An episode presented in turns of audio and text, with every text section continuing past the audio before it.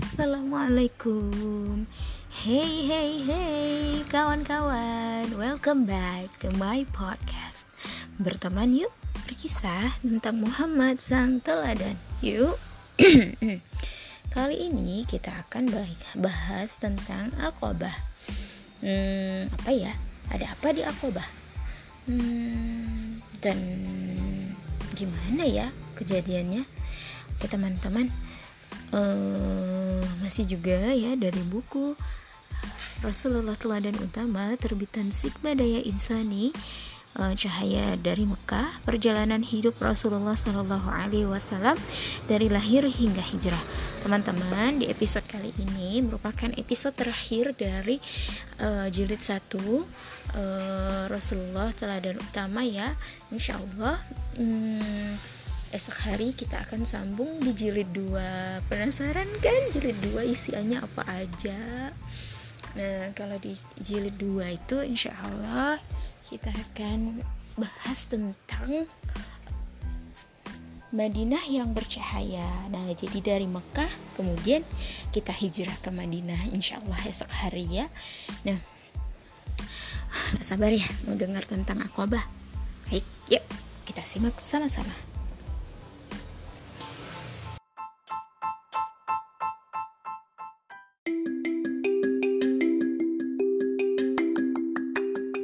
Aqabah.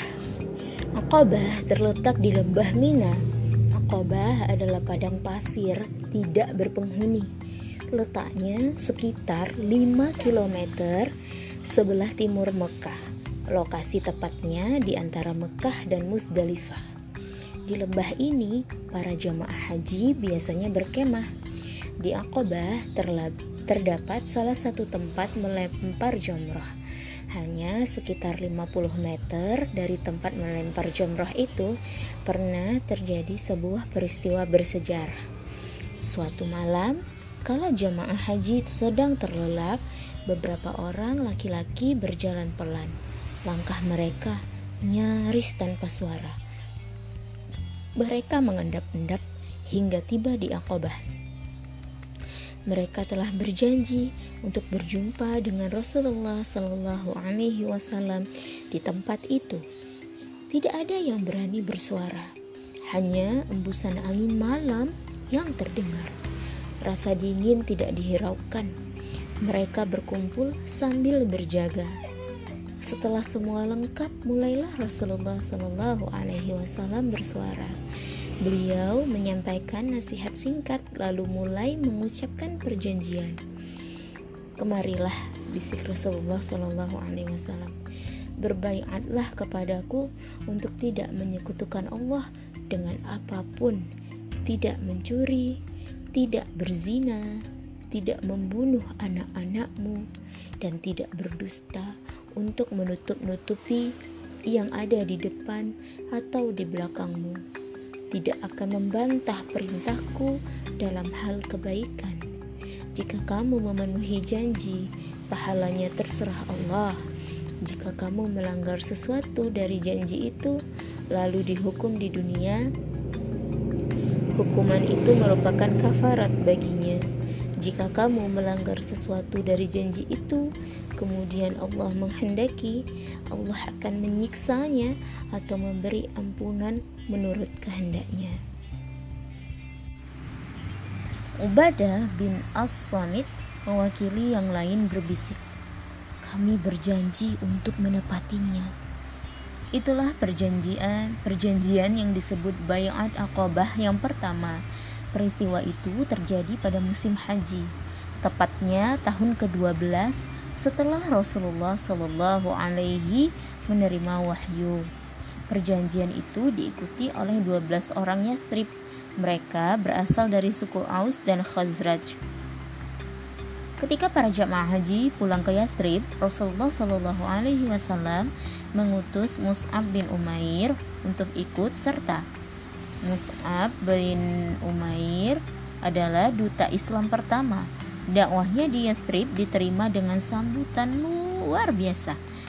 Setahun kemudian datanglah 70 orang muslim dari Yathrib untuk berjanji setia. Janji setia itu merupakan bayat akobah kedua. Pada malam penuh rahasia itu, Rasulullah Shallallahu Alaihi Wasallam datang bersama pamannya yang bernama Al Abbas. Saat itu Al Abbas belum masuk Islam. Aku membaiat kalian untuk melindungiku, seperti kalian melindungi istri-istri dan anak-anak kalian. Bisik Rasulullah Shallallahu Alaihi Wasallam.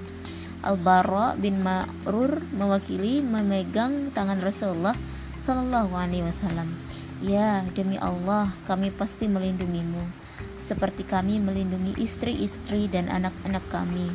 Setelah bayat selesai, Rasulullah Shallallahu Alaihi Wasallam meminta mereka menunjuk 12 pemimpin. Ditunjuklah 9 orang dari suku Khazraj dan tiga orang dari suku Aus. Dua perjanjian inilah yang semakin menguatkan dakwah Islam. Allahu Akbar.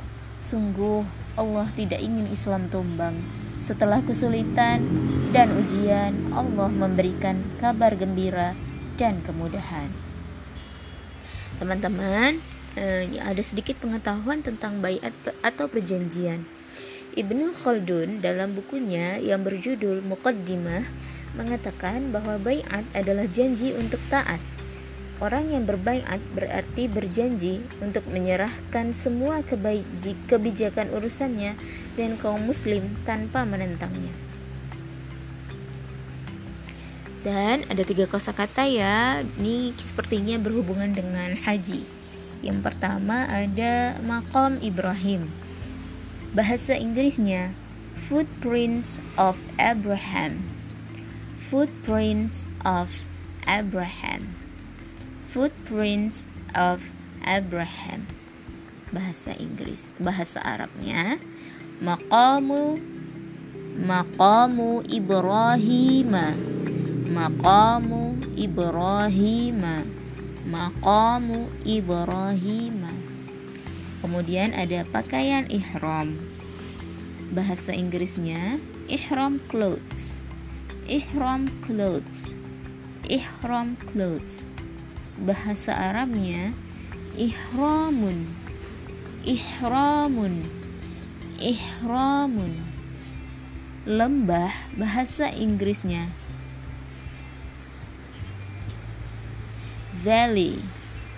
Valley. Valley. Bahasa Arabnya wadin. Wadin. Wadin.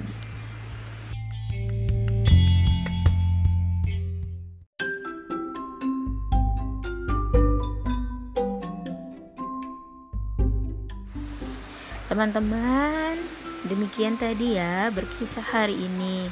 Gak terasa banget ternyata sudah 23 hari uh, saya menemani teman-teman di podcast berkisah tentang Muhammad Sang Teladan ya.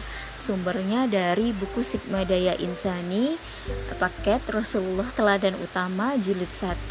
Nah, insya Allah uh, esok hari kita akan sambung di jilid keduanya tentang Madinah yang bercahaya. Mudah-mudahan teman-teman masih siap menyimak ya, masih bersed masih sedia ya, masih sudi menyimak podcast saya ini ya. Nah, insya Allah masih tetap saya temenin sampai di malam takbiran insya Allah ya di puasa hari terakhir. Hmm, untuk selanjutnya gimana nanti kita bahas lagi ya teman-teman di Ramadan kali ini uh, sudah siap ya untuk menyiapkan amalan-amalan terbaik kita di beberapa hari terakhir sebelum Ramadan meninggalkan kita ya. Salah satunya uh, dengan bersedekah dengan bisa juga dengan membantu orang lain bisa dengan baca Quran sholat. Ya pokoknya pokoknya lakukanlah semaksimal mungkin yang kita bisa lakukan dan lakukanlah semampu kita. Hmm, segala sesuatu itu bukan tergantung nominalnya ya tapi e, seberapa tulus kita melakukannya dan seberapa ingin kita uh, untuk dekat dengan Allah untuk bertemu dengan Ramadan lagi untuk benar-benar lulus di latihan selama puasa ini ya sehingga nanti ketika Syawal itu adalah momen-momen peningkatan. Oke, mudah-mudahan kisah tadi hari ini ada manfaat yang bisa diambil ya. Mohon maaf bila dalam penyampaian masih kurang berkenan. Ya, selalunya dari dulu bilang masih newbie. Tapi alhamdulillah dengan latihan-latihan terus bikin podcast ini jadi lebih terbiasa berbicara dengan teman-teman. Uh, terima kasih ya sudah mau mendengar berkisah episode 23 Ramadan kali ini. Sampai jumpa di berkisah selanjutnya. Assalamualaikum warahmatullahi wabarakatuh. Bye bye. Berteman yuk berkisah tentang Muhammad sang teladan.